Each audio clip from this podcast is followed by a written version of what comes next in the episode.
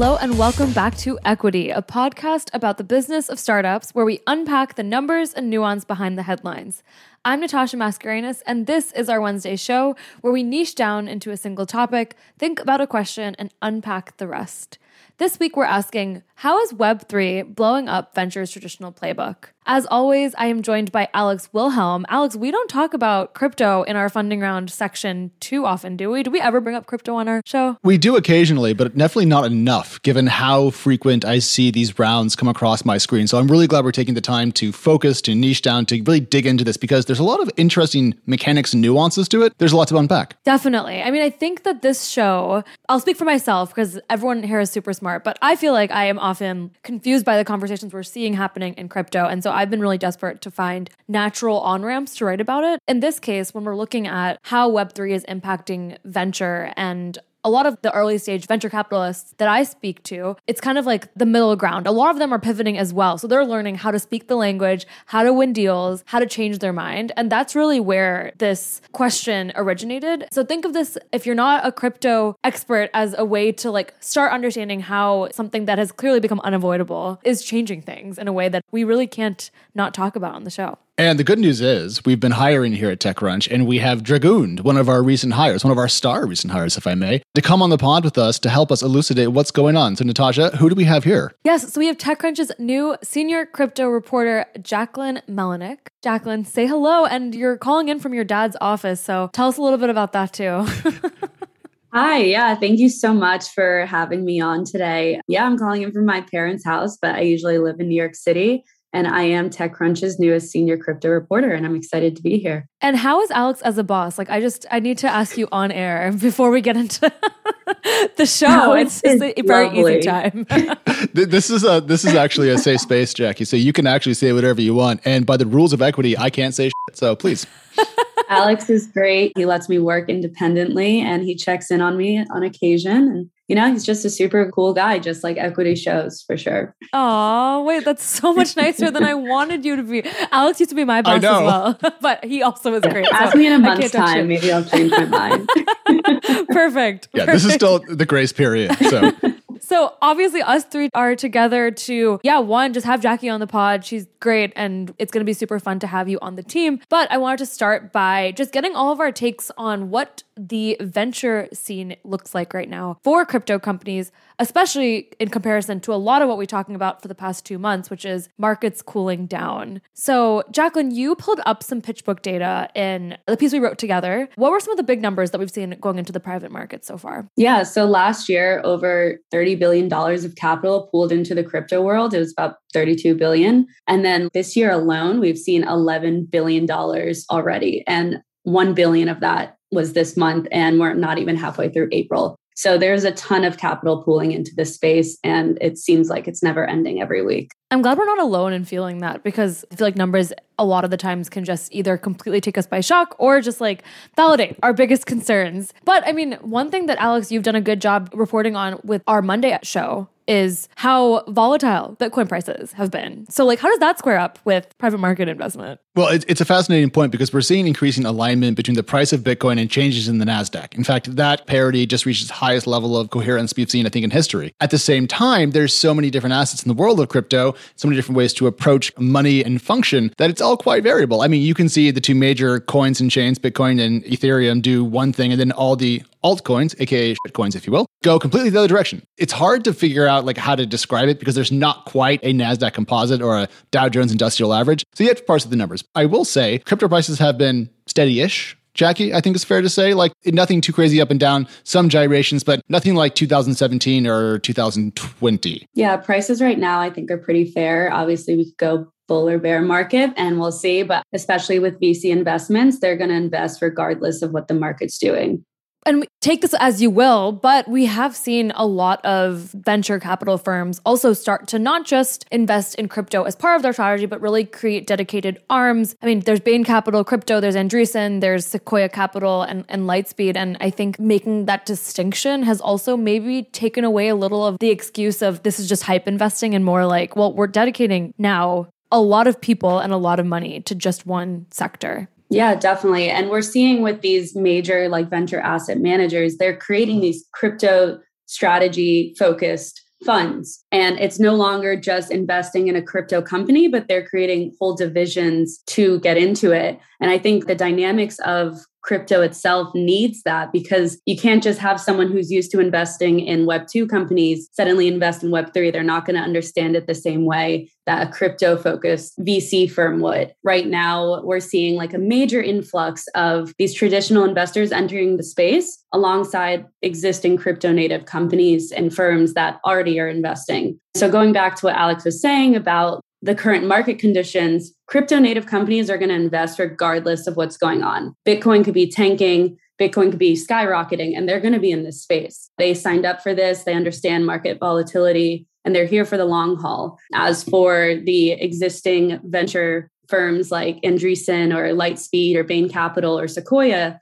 to name a few, it really depends, and we'll see how they stay in the next market cycles. Yeah, I'm going to be curious to see about that. But I was recently going through a recent interview with Chris Dixon and The Verge, and he was talking about how they might be, I think it was like merging their crypto funds into their main funds, essentially indicating that what was once a spinoff or a subsidiary or a secondary effort is becoming kind of the primary focus. And so I think that firms like Andreessen that we put into the traditionalist bucket, if you will, which is ironic for a firm that was recently the insurgent, you know, five, six, seven, eight years ago, not that long, they seem to be kind of shifting their strategy. And I have a hypothesis about this I wanted to kind of throw at you guys, which is if you think about the world of software investment, it's been kind of figured out. And that's why we saw a lot of late stage money from the public markets kind of crowd into the unicorn area because, you know, it's SaaS. You can kind of just run the numbers on it. It's not that hard. If you're looking for alpha, if you're looking for a way to kind of beat the market, you have to kind of probably go a bit more afield. And if you're not going to do biotech, which also involves a lot of domain expertise and knowledge, crypto is probably the other thing that you can put a lot of money into. And so to me, from that lens, it kind of makes sense that VCs are flocking this way because they need to put up numbers that allow them to raise more capital and keep their game going. An interesting like addition is I was talking to someone who was basically saying that we know that crypto is a huge opportunity, but we just also know that the hype is too hard to really wade through at this point. So the reason we see so many party rounds in crypto is because people just want to put like a cute 100k into 50 companies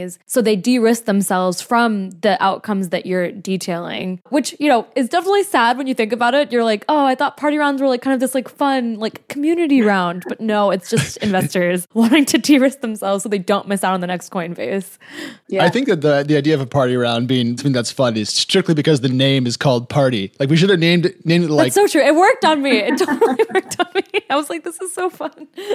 what do VCs love it when they have a, a belief? Oh, conviction. I call a party round a lack of conviction round because everyone just chipped in 20 bucks. It's like when you're ordering dinner and you don't want to buy the whole thing, so you chip in 20 bucks for like a couple slices of pizza. Party round. Wow. Yes. Let's rename it right here, right now.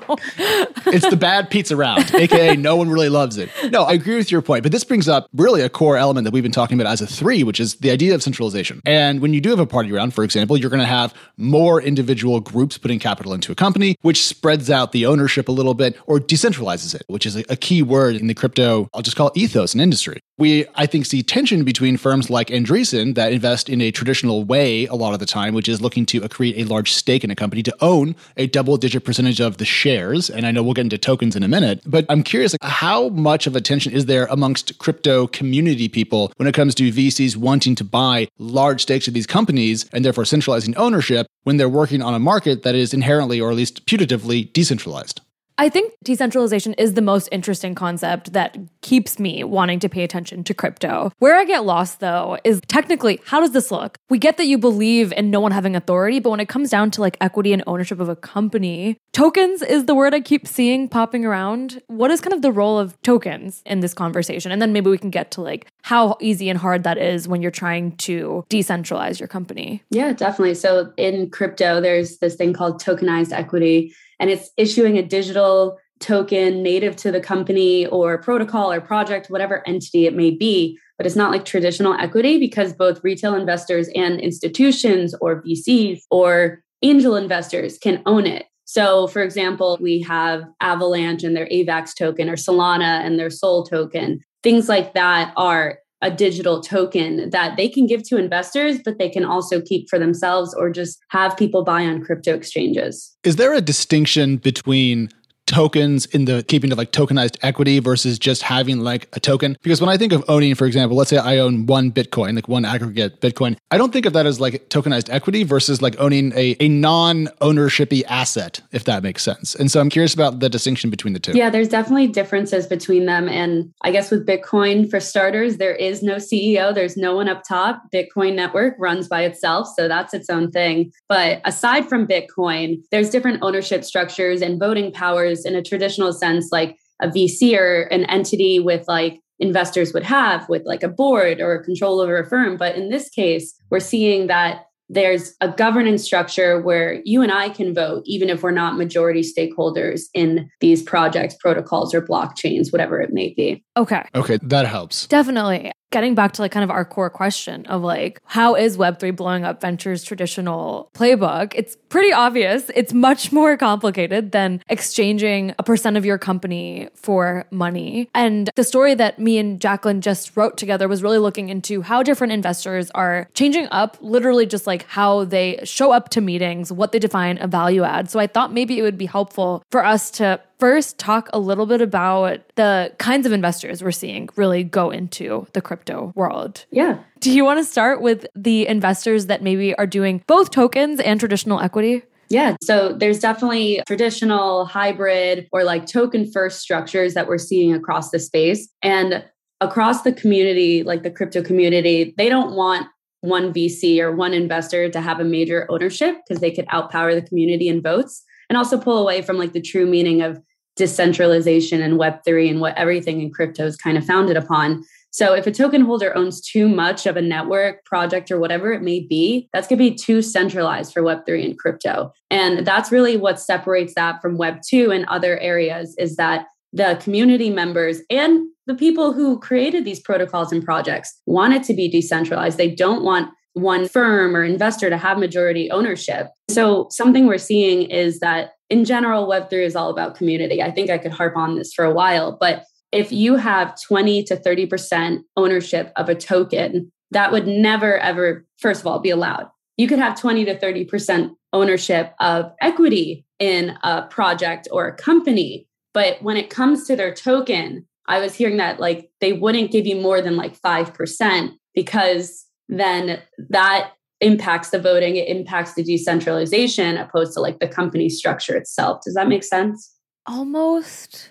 Almost. I think we need a metaphor. I think we need an Alex Wilhelm metaphor. oh God. I can only make those when I understand what we're talking about. I didn't offer one. and in this case, there's a distinction that I'm super curious about here, which is that we're talking about buying equity ownership in an entity associated with a token to keep this at its most mm-hmm. like you know relaxed level. And i won't be allowed to purchase for example a one-fifth or 20% stake in the token but i might be able to invest if i'm a venture capitalist looking at web3 a bunch of money into the entity behind the token. So the upside differential matters because the token could appreciate very rapidly even if the company itself wasn't repriced. And the company isn't just the token but the token is certainly part of the company. So the company's value is certainly predicated in part on the token. So are we splitting hairs here that are almost unnecessary as a way to find a way to give investors a chance to own a bigger stake? I think something that's important to note here is that when it comes to the tokens, an, an individual investor, whether it be like a VC firm or a major stakeholder, they can dump on the retail investors if they have too much voting power or too much liquidity, and they can completely derail a project or protocol or whatever it may be. And so the situation here is like if they had all this equity, they could sell the equity after a certain amount of time. But oftentimes, when they have equity, they hold on to it much longer than they would a token. And usually with tokens, there's a vesting period. They have to hold it for a certain amount of time. There's a lot of little like nuances there. But the main concern and the reason they can't hold 20, 30, 40% of a token is that they could really hurt the project long term because this is capital that it needs. And for them to be able to pull it out and sell it, you know, as you said, if the market goes up, that could cause a lot of problems later on. It's making sense. I'm okay. smiling because it's making sense. this is helping out me too. So essentially, if you think about a startup, their stock really isn't liquid until they go public. Sure, there's some secondary markets and whatever, but but functionally, it's it's illiquid. But if you are investing in a startup that is building a protocol and has a token, that is going to be liquid much earlier. And so essentially you have to de-risk the possibility of a whale or a large owner of a particular token, in mm-hmm. this case, an investor, being able to push the price around or perhaps control voting long term if these tokens are associated with votes like in a DAO or a decentralized autonomous organization. So because they trade earlier, you have to have different protections. That actually makes some sense to me. The equity token split, eh, but at least that bit makes right. that's clear. Yeah, bringing it to like maybe someone who's not a crypto native investor or angel investor. I guess it's pretty smart then if they make sure that their fund is not just focused on trying to get equity but also liquid tokens and kind of just like a hybrid strategy, which requires, I'm sure, conversations to LPs on, on how complicated this is, and explanation why ownership is never going to look like, Jacqueline, to your point, this 20% stake that so many early stage investors, I mean, maybe in the past had gotten used to. Yeah, definitely. I think going back to that point, you could have 10% equity, but you'll not have 10% of its native token. And yeah. that's not something yeah. that VCs are very happy to, uh, to happy to learn. And going back to the beginning of this conversation, that's why it's so important to have investors who understand this space because they would understand the reason behind that, opposed to someone who's not too familiar with the category or everything at hand. Okay, so we've talked a little bit about decentralization, a little bit about tokens, and a little bit about ownership. All this is predicated on the idea that venture capitalists need to put money into these things so that they work. My question is like, there's so much wealth in the crypto space more generally. Why do we need hat MBAs to roll in with old school venture vehicles to fund these companies. You know, all of a sudden we are going to make it or WAGMI it up on Twitter and Bored Aping their PFP and all this shit. It's very, you know, how do you do fellow kids? And so why do we need them? Why don't we just leave all the old firms behind and just let crypto native people with crypto native currencies fund crypto native projects? Why even fuck around with fiat? Well, it's yeah, it, it's decentralized. It's an open playing field. If they want to get in, Alex, they could get in. Doesn't mean they'll be the best people getting into the space, but I mean, founders have the control right now in Web3 and they are not begging for money. It is oversubscribed rounds. We're seeing tons of capital coming in. And honestly, it's up to them who they take. One of the VC funds I was talking to recently, he said that there's so many investors out there they're seriously looking for what value do they add opposed to how much capital can they give me so with the case of these like major traditional old school firms it's what value can they add that would stop me from picking all these other investors yeah, I want to talk about value add for a few minutes because that also kind of was a bridge between my world in early stage venture and now this new world of what early stage crypto companies need. And Mercedes Bent had a tweet, I guess, uh, six months ago or so. Just kidding, four months ago. Time is going by.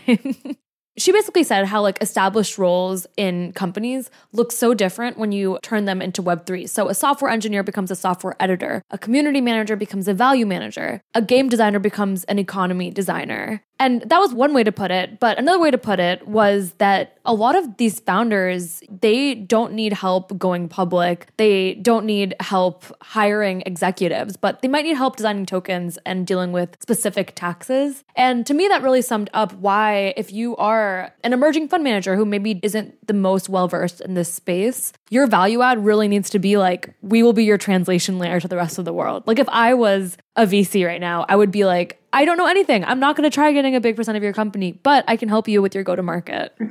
One thing I'm curious about when it comes to value add is not actually bringing value in an additional sense, but just kind of being in the correct mind space or having the right vibe. It seems to be a lot of discussion in the crypto community about fitting into the current narratives and tropes. I don't mean that really is a bad thing. Virtue signaling isn't inherently a negative, but people love to say GM, they love to say we're going to make it. They love to have all these kind of like shibboleths around the crypto space. And so, how important is it for investors if they want to get allocation to be relatively hip to the current slang, lingo, movement, moment, etc. I think it's extremely important. I think community is really what drives crypto at the end of the day because how can you create an industry without people backing it? So, for these companies, in order to fit in and get in with the community and investors or anyone in the crypto space, they have to understand where everyone else stands here. And it's so important to them. And I even hear sometimes for some companies, they're like, we don't even care about the equity. We care about the value that these other investors bring. Like we have the capital, we're holding on to it. We don't need it right now. But we want these investors because they're teaching us and guiding our ship. So at the end of the day, I think the biggest takeaway I've learned from other founders and VC investors is that crypto really cares about community and making sure that these organizations, protocols, projects, whatever it may be, can last beyond one person or one VC's decision. I've loved seeing crypto kind of disrupt how our definition of what a founder friendly market looks like for a long time. Founder friendly mean that you have your options of investors and you can kind of sort through your offers. But it sounds like it goes a step further when it comes to these companies in that one, they don't necessarily need the money in the same way, but also they have a list of requirements of what they're willing to give and what they need. And I think that just like creates a healthy conversation, especially when we see a lot of conversations about discipline and high growth unicorns pushed over by venture capital incentives happening all over the ecosystem right now. To me, it just feels like a healthy kind of like, okay, it's definitely a lot of hype, but there's hype on both ends. Yes, a lot of companies are just buzz, but investors are also buzz in this way, wanting to just put a few dollars in. So I feel like it's an important thing to remember. Yeah, hype will exist, I think, across any new industry, especially as, you know, tons of capital pools in. But regardless of the way the market's going right now, people will invest. Perfect. Well, and I wanted to bring up one thing that I thought was really interesting, which is I was talking to Freestyle's Jenny Lefcourt, and she, Ooh, she's great. She she basically yeah. explained they recently closed their sixth fund, and they only lead ten seed stage rounds a year. So like as disciplined and high conviction, low volume as you can get. But she talked about their crypto strategy, and it was kind of like we're going to do smaller checks and not be as focused on valuation. But she said something that kind of reminded me about what you've been up to, Alex, in understanding NFTs. She was like, crypto is not the kind of space where you can kind of read stories and stand by the sidelines. You have to get in the middle of it. We really look at our crypto investments as like a teaching thesis more than us she basically admitted as it's in our story that she's not a Paradigm and she never will be. Mm-hmm. And I kind of loved that take because I do think that that maybe is where we'll see more people onboarded, which is like just starting to try to get involved. Crypto seems specific in that way, unlike some of the other hype categories. You kind of have to participate to get it. Yeah, I definitely agree with that. Mm. I think the biggest way to learn in this space is by using and doing and getting into it, using the DeFi protocols, buying an NFT, downloading even a MetaMask, learning what that takes is the simple beginner step to understand what the ecosystem represents and like what's involved in it. So I think that's definitely important. You know, um, it kind of reminds me of like Shark Tank in a sense, like when they're like, oh, I don't understand this, I'm out. And it's like, you don't really need to be deep in the crypto space to fully be able to invest in this. If you use it, you get a bit of an understanding, you can put capital towards it. Yeah. You don't really understand the need for side chains or sharding until you have to pay a gas fee. That's more than the thing yeah. you want to buy. And those are some crypto words I've learned covering this stuff. Natasha, can I throw in one tiny little thing before we go? Please. So I was just listening and I've been thinking about value creation. Not value add from the investor side, but but value coming the other direction, coming back towards investors or founders or whatever. And if you made me decide between getting an allocation of equity in a company in the Web3 sense or a token allocation. You know, I think I would so heavily skew towards the token because that is going to be the thing that trades, that's liquid, that sees the most appreciation. Whereas the company itself, it almost seems like an afterthought or like a like a shell company stuck in the fiat world attached to the real value creation on the crypto side of things. And so I wonder what exits are going to look like for investors in these companies because they don't have the same kind of issues that we talked about with illiquidity in, in private companies. Like when a token lockup ends, does that just kind of like let investors just like cash out? And there's nuance and dynamics here that are distinct from what we've learned historically in the venture and startup space that I don't think have been fully figured out. And I wonder if some people have spent a lot of money buying the wrong thing and are going to end up not holding the bag, but not getting the bag. It's like the exact answer to the why now of this conversation because Web3's rise and disruption is all happening while venture has raised massive amounts of money and needs to do something yes. with them. So a lot of mistakes have already been made over the past two years in just trying to play catch up. And now we might see them made in other ways, more technical ways. But Jacqueline, I'll throw the mic to you last. When we think about these big dollars coming in, a lot of the technicalities and demands that we just spoke about in this episode, like what happens next? Or what should startups listening be taking away from those two dynamics clashing? Yeah, I think going back to some of the key phrases we hear across the crypto community, we're still early is a major one that they should understand and that they have a chance to get in this year or they were building behind the scenes. So there's really a lot of capital to be deployed in this space. We saw so many funds come into the space last year and those funds have to put that money out. they have to invest it. So we're going to continue to see this grow. I think there's still space, a ton of space. I kind of love that venture is like instead of founders are entering like a really tough market. Like I'm just so ready for them to have to get their shit together. Cuz yes, you can ask founders to be profitable, but you also need to just know what you're doing. Anyways, thank you so much for both of you for joining us. Alex, you are fantastic as always. Jacqueline, this will definitely not be your last time on equity. So we'll see you back probably tomorrow. So Amazing. Thank you so much for having me. And don't forget, a small note, TechCrunch early stages this week. So Natasha and I will be recording equity from somewhere probably in that building. So if you see us sitting in the hallway with two microphones, wave, but don't interrupt because we're trying to record.